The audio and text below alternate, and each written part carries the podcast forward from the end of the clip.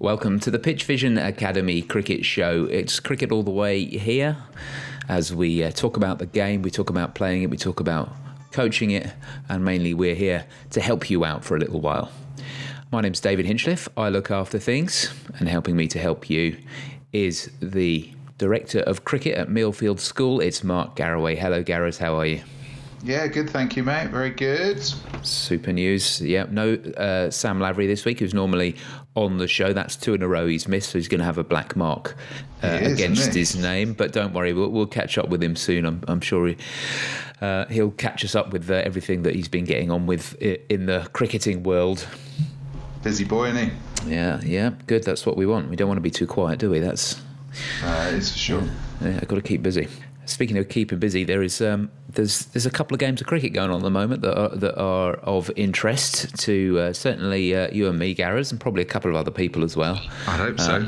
Yeah, it's the Ashes, of course, and um, I wanted to have a look at something specific uh, regarding the Ashes because uh, it's come up a few times in the uh, uh, in the Test matches at different points, and that is to do with the lengths that different bowlers bowl at different times uh, of the game. You know, England have been accused of uh, getting their lengths wrong, and um, Australia have decided to bowl a lot of bouncers at certain England batsmen. So it's it's interesting that certainly in this series it's it's a little bit more nuanced, if you like, than saying okay well, we're just going to hit the top of off, off stump. The old Glenn McGrath, you know, running. in, um, bowl a ball, try and hit the top of off stump, and if it does a bit in the air, does a bit off the ground, then uh, all well and good. But uh, you know, whatever, I'm still just going to do exactly the same thing every time. So, with that in mind, where where do you come from when it comes to these kind of uh, tactics? Certainly. Um, uh, at the international level, but even more so at, at lower levels, at club level, at school level, things like that. Is is there a is there more to it for, for any bowler to say, well, hang on, I need to find what lengths are going to work for me in this situation, in these conditions, on this particular day? I think for a lot of club cricketers, the length difference isn't you know you haven't got as many options available to you um, uh, for a seamer at at club level because ball velocity is less and also the the preparation that goes into most club pitches. Obviously there are some that are absolutely fantastic and uh, similar to first class and, and test match wickets but you haven't got as much uh, scope as a fast bowler to be able to hit different types of lengths. You know, you try and bowl a bouncer on um, some pitches that we play club cricket on, and that you and I have played club cricket on over the years, and yes. you're not going to you're not going to get anything out, out, of that in particular. Um, uh, so when you go higher up, the pitch hardness gives a fast bowler more scope for different types of lengths. So, but so I suppose in club cricket, you're talking about uh, a difference in your actual hitting of a length. You know, and you might need to be more precise, or there might be a little bit more getting out of shifting your, your length up a couple of inches as opposed to changing your length um, completely. Uh, so those are the things that we talk about mostly in the club game. Occasionally you get on a wicket. You know, I've played I've played on a very good wicket at, at Ventnor on the Isle of Wight where you could bowl more as if you were a first class cricket bowler because there was a, a, carry and bounce in that wicket that allowed you to do so. But equally, you know, you play uh, away the following week and it's about trying to hit length on a regular basis and maybe being really subtle in, in the lengths that you hit when you do that. And, and a lot of bowlers would find it easier to bowl on those slower wickets because they're natural, get it up there, swing it, even just short of a half volley, he was more akin to, to having success on those decks. So that's the difference to me between um, club and, and uh, international cricket is ball velocity and also the carry of the pitches. Both these two pitches that we've seen so far have been slow, haven't they, in comparison with some of the ones that we've seen over the over the years. But even so, there's enough carry in there that people can hit the middle of the pitch and get enough out of it, and then shift their weight, uh, their length into um, uh, you know more conventional uh, lengths to induce an edge or, or, or, whatever. I think the difference between the two sides is that uh, in the first Test match it was about ball velocity, it was about being able to make people go back and then dragging them forward, which is old-fashioned type of bowling. And I think I think Australia have got the ball velocity in order to be able to do that, haven't they? And that, that's been shown when England have ever gone away and played on on hard, flat wickets that um, ball velocity rather than lateral movement is being massively important. And that's what all the commentators are going on at the moment. That even somebody like Josh Hazlewood, who was considered to be the Glenn McGrath of that bowling attack rather than the Brett Lee of that bowling attack, has been hitting 88 to 90 mile an hour as well as doing his skills on a, on a consistent basis, which has been, you know, one of the defining things so far of these two test matches. But in this last test Adelaide, because of the lights, because of a ball, because of a combination of those two, there have been times in the game where the ball is, has, has been able to go laterally, and, and probably in England's first innings with the ball, um, they didn't get the ball up there enough. The lights weren't obviously at play, but the ball was new, uh, and they bowled too short. And there's been little windows in, in this game where the ball's gone laterally, and in that first crucial time after Joe Root won the toss, we didn't get the ball up into the right areas sufficiently, and it was only in that second innings under floodlights that Jimmy Anderson got back to his absolute best. Was well supported by uh, Chris Woakes, uh, and we looked competitive, didn't we, when the ball was going around in in um, floodlit conditions. But outside of that, I think the simplicity of the bowling uh, plans from Australia in effectively bowling fast all the time, but hitting good lengths with the odd bumper against our better batters, and then you know our bottom five batters haven't got a chance, have they? Because they're just going to absolutely bomb the proverbial out of them, and then and then uh, get the ball up there. But they're going to be forcing them back. And the only person to date out of our lower order players that's looked as if they can really cope with that has been the debutant Craig Overton, who stood yes. up to it fantastically well in that first innings. Yeah, and um, it, I guess that that whole question about the, the word plans comes into it, doesn't it? In saying, well, you know, it's, it's say, saying that, oh, perhaps England's plans weren't right and perhaps Australians' plans were right. But, um, you know, it comes back to that. Um, it, eh, part of it comes back to the the Mike Tyson saying, isn't it, that everyone's got a plan until they get punched in the face. So it it is a it, there is a scope for right. How can we adapt here? And perhaps you know if there isn't uh, if if there is a plan and you stick to it for for too long, then you, perhaps you're showing then that you don't have the adaptability to think, well, we perhaps we should try something else here.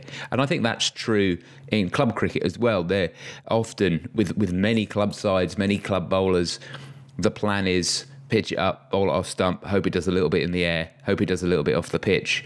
Um, cross your fingers that they're going to hit one up in the air. But actually, um, even though that is an extremely good plan and it works a lot of the time, sometimes that plan doesn't work. And if you haven't got that plan, you know what what adaptability have you got? What other ideas have you got? What else can you do?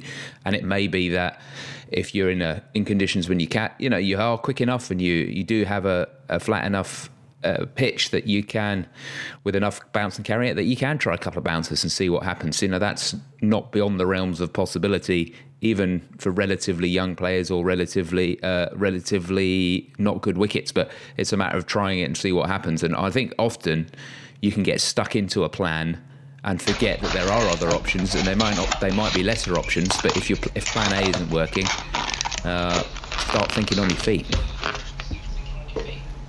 I, I, remember bowling once on a on a tour match. We, we were on tour and we were playing in the middle of Royal Ascot Racecourse. Mm, so there's a cricket pitch there, beautiful place. But it's it's so slow and low. It was honestly it was unreal. And they had this big fellow, massive chap, came into bat, and every time I pitched it up, didn't matter where it was, didn't matter if it swung or nipped or whatever, he just seemed to club it.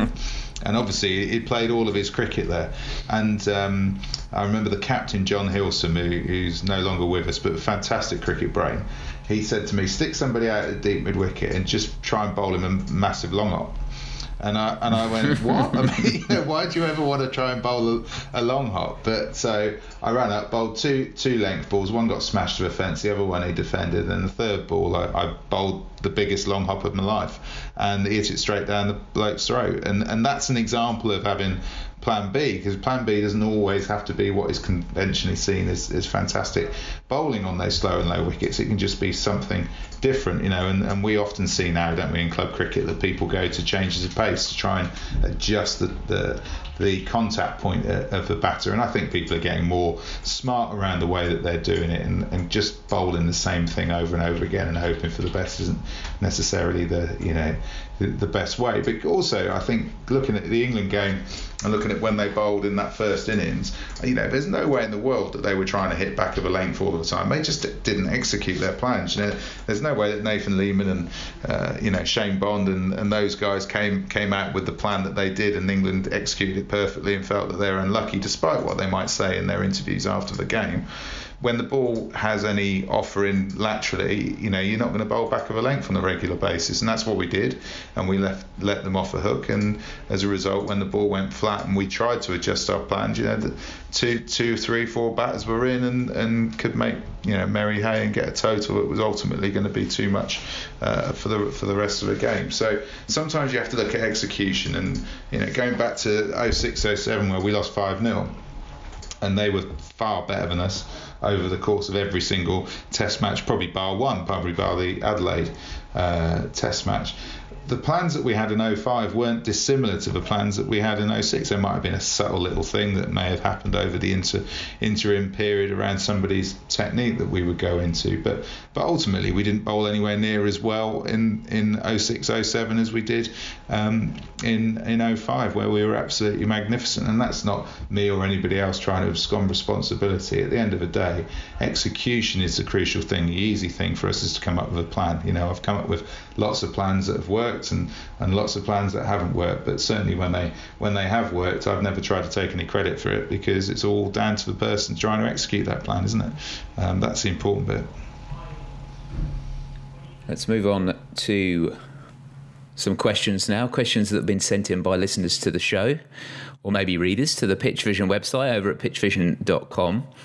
And the way this works is we answer two questions, and then we choose one of those questions as the winner of our competition. And the prize for that is an online coaching course from PitchVision Academy at pitchvision.com.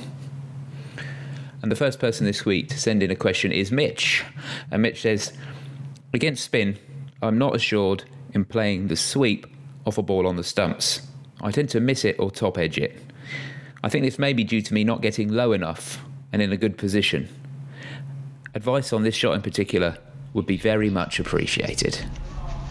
It's a great question, isn't it? And I think the, the players who are the best sweepers of a ball um, either fall into one of two categories. One, one being that they've got a fantastic sweep and they can sweep it off the stumps and it's it, they can repeat their their body position, they can repeat the motion irrespective of what line the ball is. And then you've got players who uh, aren't as adept at sweeping off of the stumps and therefore don't. So they just pick the line and they play the sweep based on line rather than length. And um, you know, there's been heaps of those, and, and I'd have probably been one of those. I, I fancy myself as a sweeper. I had to because I didn't have a lot else against spin.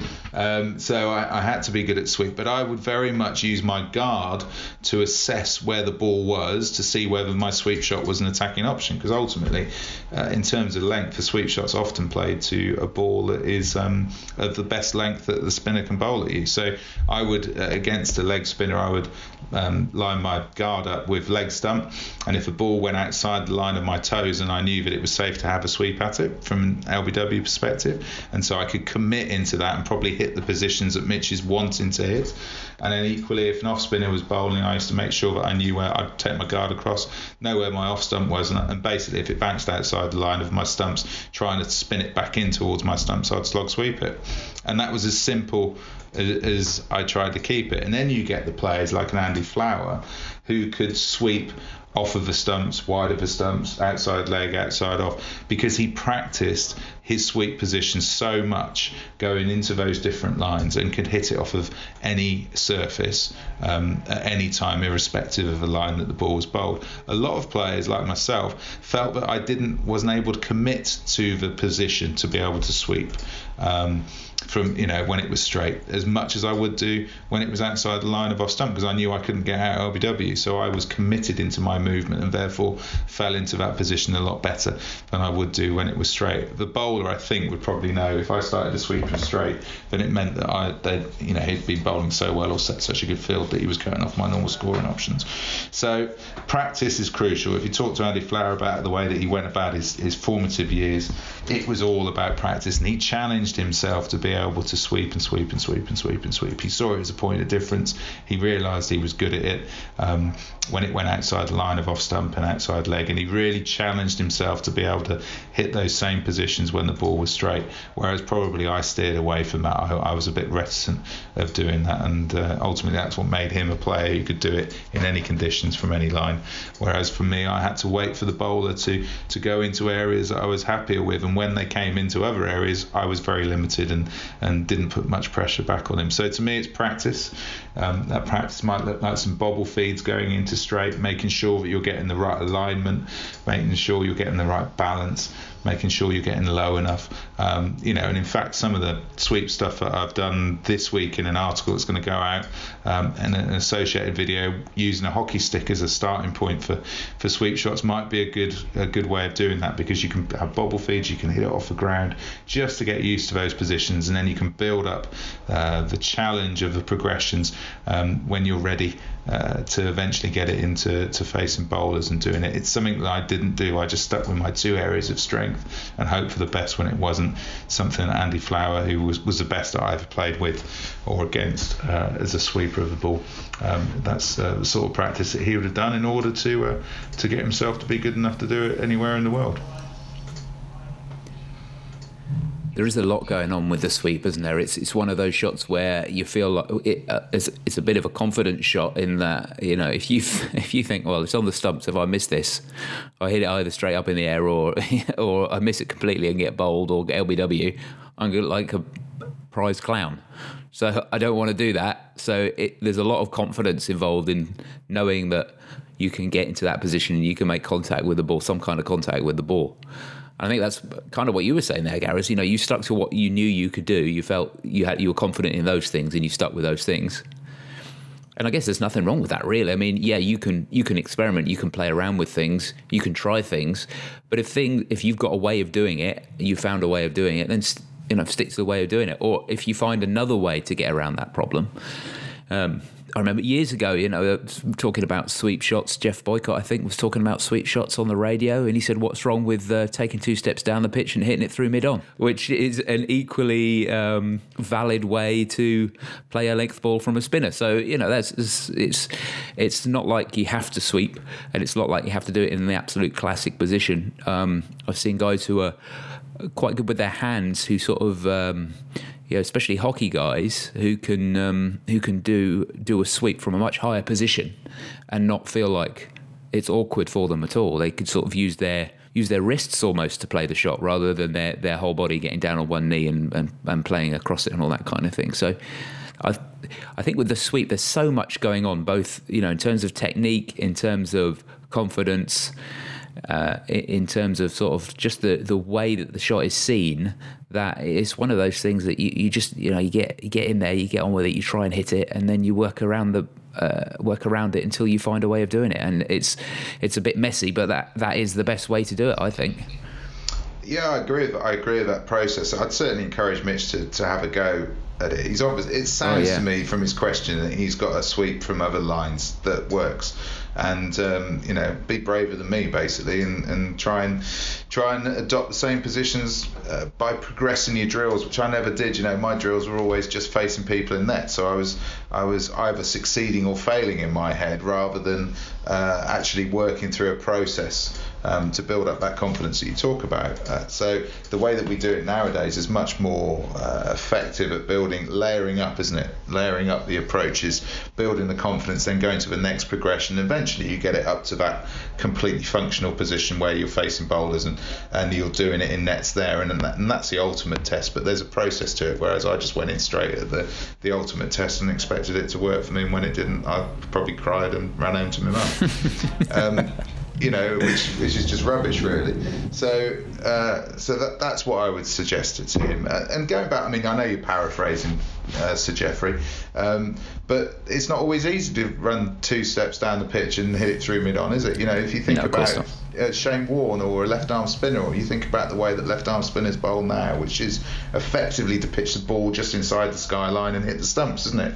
Since DRS has come into, you know, there's more balls from spinners now that are, that are hitting the stumps than there, there were before because DRS gives more LBW opportunities than it did before. I remember, you know, playing first class cricket, and if I went forward and played a forward defensive shot and it hit me on the pad, I'd get given that out. Yet if I got further forward and swept, I'd get given it.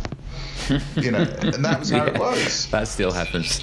Yeah, so that, cricket. yeah, absolutely. But nowadays, and I think it's it, we're even seeing it now in club cricket that the umpires are taking notice of of what's happening on the television. So every time somebody uh, appeals for an LB and it's given out or given not out, and then the skyline comes on, that's informing the decision making, isn't it? And if you're in a situation where where you have to score and you're playing against a left arm spinner who is holding his line and he's pitching it just within the line of the stumps and, and hitting the stumps on more regular basis, um, you know, unless you're good at doing the boys come down two steps and hit it, which isn't easy when that ball's coming from wide on the crease into straight and then straightening up again, um, then the sweep option is a fantastic one to practice. But you've got to challenge yourself to get through that period of time where it feels horrible and it feels awkward and you're not making uh, as much progress as you want. Because progress whenever we're building something is never linear. Um, and that's what I didn't get when I was playing. That's what I wasn't challenged on enough when I was playing. If I couldn't do it straight away it's because I couldn't do it and, and we know now that that isn't the case. Andy Flower obviously had a different mentality, which is why he was number one player in the world, and I was number six for Hampshire second team. Uh, that can't that can't have been out LBW. It, it said the bats were walking off. I, I had a big stride in there. There's no way that, that is, that's still I still hear that thirty times a season. so Yeah. that, that's still definitely a, an opinion that is uh, that, that floats around, especially with batsmen. I'm not sure how umpires feel about that, but that's certainly with batsmen. It's a limited, it's a proven limited belief nowadays, yeah, isn't definitely, definitely, yeah. The um, the other thing you were talking about there was uh, was layering up, which is a fantastic process, and but something I've been thinking about recently. uh, It's still a very um, it's it's still a very young idea in my mind. It just popped into my head the other day was this idea of layering down instead, uh, uh, where you kind of you start at the end right you start the decision making part of the process and then you work backwards towards the technique and i'm just wondering if uh, what what effect that would have on on developing a method for a player whether you start where you start at where you know when, when you've got a technique what do you start with? You start with the decision don't you? And then you and then you execute the shot. So i'm just wondering if there's some way around that where you start with the decision and work backwards towards the technique if that is a way that might that might work. But um, that's that's just an idea that's floating around my head at the moment. I've got no more than that. Well, I think it's I think it's a really valid one because we only go in on that intervention, don't we, if we've seen decision making and technique falter in a real life situation, you know. So I would never look to develop anybody's sweep until I've seen it fall down in match play or even net play on a regular basis. And then that's the time so you go from that, that layering down approach, you go from the real life situation and then you go, right, okay, let's let's go through it. But my preference at the moment, and this is, you know, as you say, it's a young idea, so it might not be my preference in a few years' time would be to go right let's start at the bottom and then work up. Once we've seen it break down in a match situation because that's where we need to take our our cues from as a coach you know there's there's no no point in in taking our cues solely from a drill to start off with. We need to see the whole before we break it down into the different parts before we build it back up to the whole don't we? And we want the second bit of a whole to be uh, a, a more refined and mature version of of the first isn't it? And that's called progress Yeah, yeah. I can't play a sweep. The batsman might say, but um, when you ask them what, what makes them think that, they say, "Well, I've never, we've never actually tried to do it." So, uh, well, how do you know? How, how do you know? let's try it first and have a look and see where we are. Then, oh, okay, let's do that. and it can be great fun, you know. And and whilst I, I related to the article that I've done for this week, have a look at it because it's a bit of fun. You know, I, I said to the kid as he left the, the session, which he's featured in the video, Josh. You know what what what happened in that? What tell me about that last 45 minutes? And he said it was great fun. That was the first thing he said. Oh, um, you the- know, and isn't and isn't isn't learning so much easier when when you've got a bit of fun and uh, in there rather than it being a bit laborious and a bit over over uh, technical, I suppose. Next question is from Colin, and Colin says, "I'm 35 years old." And since the opening of an indoor sports centre in the area, I've started practicing how to bowl. After a lot of practice, I have a basic action, but I can't bowl a good or a short length. I can only bowl full with very little pace. I have decent fitness levels. I run three times a week and I do squats and core exercises. Can you recommend anything to help me bend my back? Speaking of old phrases. Mm. It's a great one, isn't it? Uh, I've got a story here about bending back, which I'm going to talk about first. It's my second team debut. Uh, no, my, no, it was my second team debut where I was on the team sheet from the start of the game.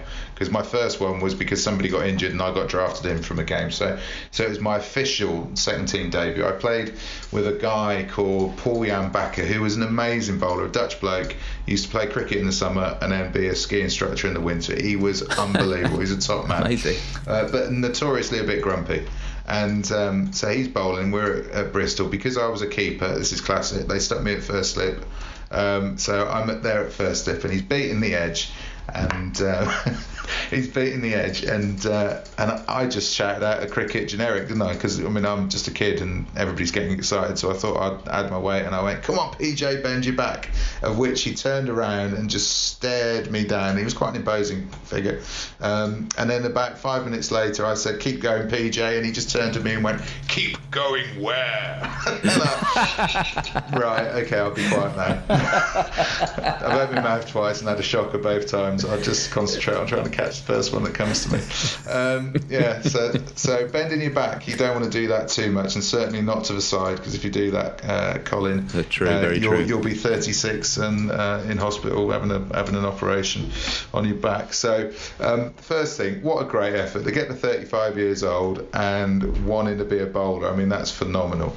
Um, and uh, I think expectation management has got to be pretty important in this. And if you're holding a length um, and you're able to get it up there and able to swing it a little bit, I would say get really savvy about the field sets that you're going to have because there's a there's a real merit in being able to get it up there and, and, and swing it to a straight field and understanding those fields. And how many club bowlers have we um, how many club bowlers have we played against or played with over the years that have done exactly that and been phenomenal players, you know, and, and, and being top of the averages at the end of, uh, of every year. So I think there's a bit of expectation management. You, are 35 years old, you come into bowling fairly late. Um, uh, you know, the chances of you getting up to, you know, 90 miles an hour are limited because you're not going to have enough training time on it, um, uh, and you're probably not going to have enough access to the right sorts of, of things around you. And, and before you know it, you're going to be 44 like me, and the last thing you want to be doing is bowling quick at that pace, mate. I can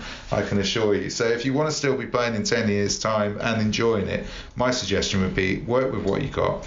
Get really savvy around what you've got great that you're doing your running three times a week, but maybe have a look at doing some uh, some strength-based work as well as uh, some running and aerobic uh, based work, and, you know, and, and, real basics, squats and lunges and core exercises, some push and pulls would be really good in, in building up the the um, uh, the muscles and building up the robustness around it that you can put more, more, force into the ground to get more force off of it. Um, have a look at some of the you know real basic stuff around tent pegs and, and all of that, but ultimately be mindful of the fact that your training age is relatively young and you're in a, a body which is you know in, in the middle to late time in uh, in cricketing careers, I suppose. So uh, expectation management is is really important.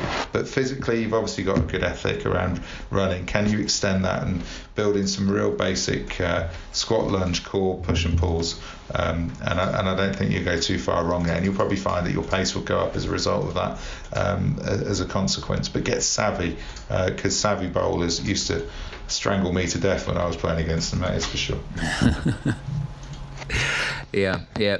I think um, maybe uh, maybe the best single piece of advice I can give is don't worry about bending the back. Worry about snapping the hips through.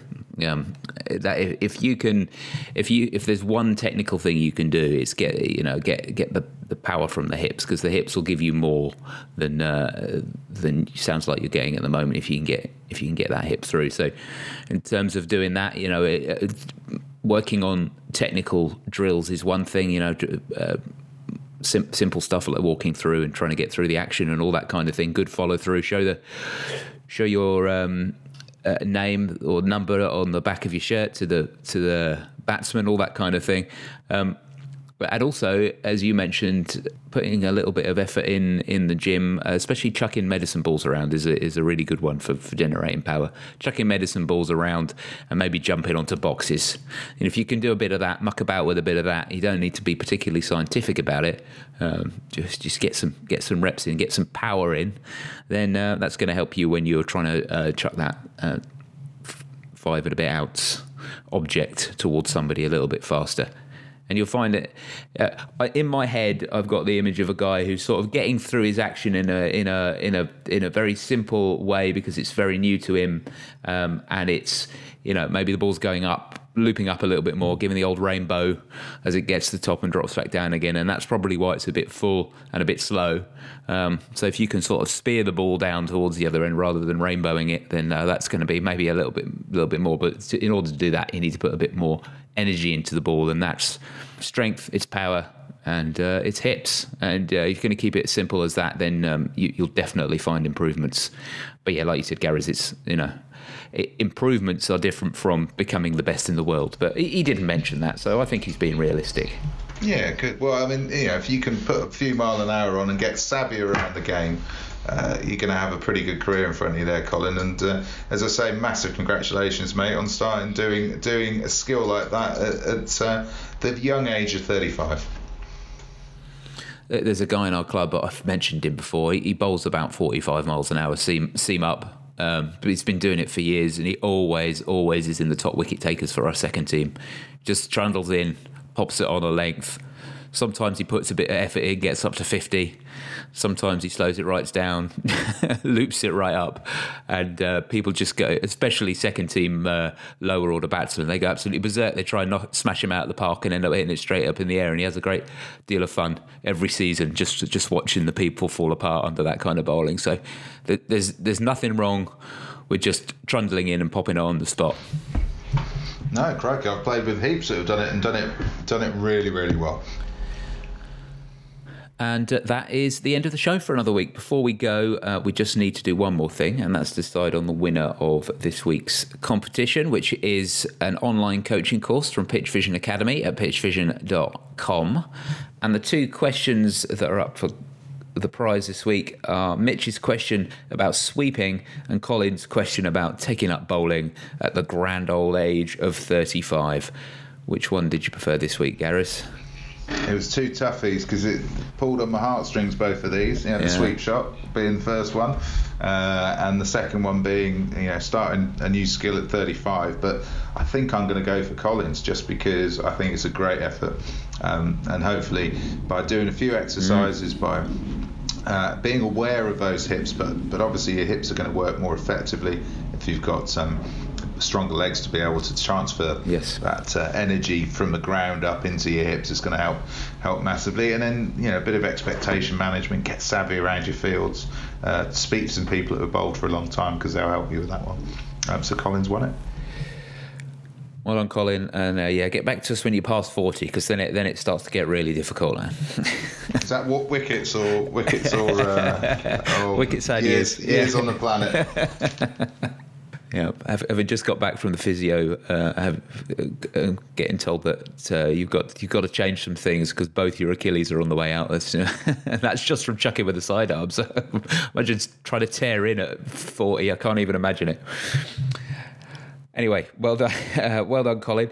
Um, and Garras, if other people are listening to the show and want their question answered and want their chance to win the prize, how can they get in touch with us? Well, we know that there are other people listening to the show first, first and Definitely. foremost. So when they do ring us up, because it would be great to hear from them, um, it's 0203 239 7543 or drop us an email on coach at pitchvision.com.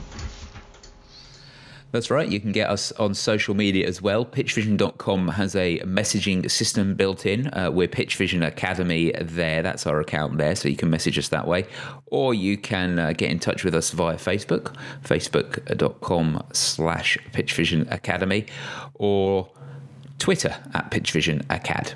You can listen to this show every week as well. Uh, that's simple to do. Do a search for it in your favourite podcast app. You'll find us there and you can subscribe for free, or you can go to pitchvision.com and there you will find all the old shows, all the old show notes. You can download the shows, you can stream them, uh, you can read the show notes, and you can get all lots of articles as well. You can sign up for the newsletters, a, a load of things you can do to help improve your game or help improve the game of others. That's all for this week. We hope you listen next week, but until then, have a good week. Cheers, Garras. Cheers, fella.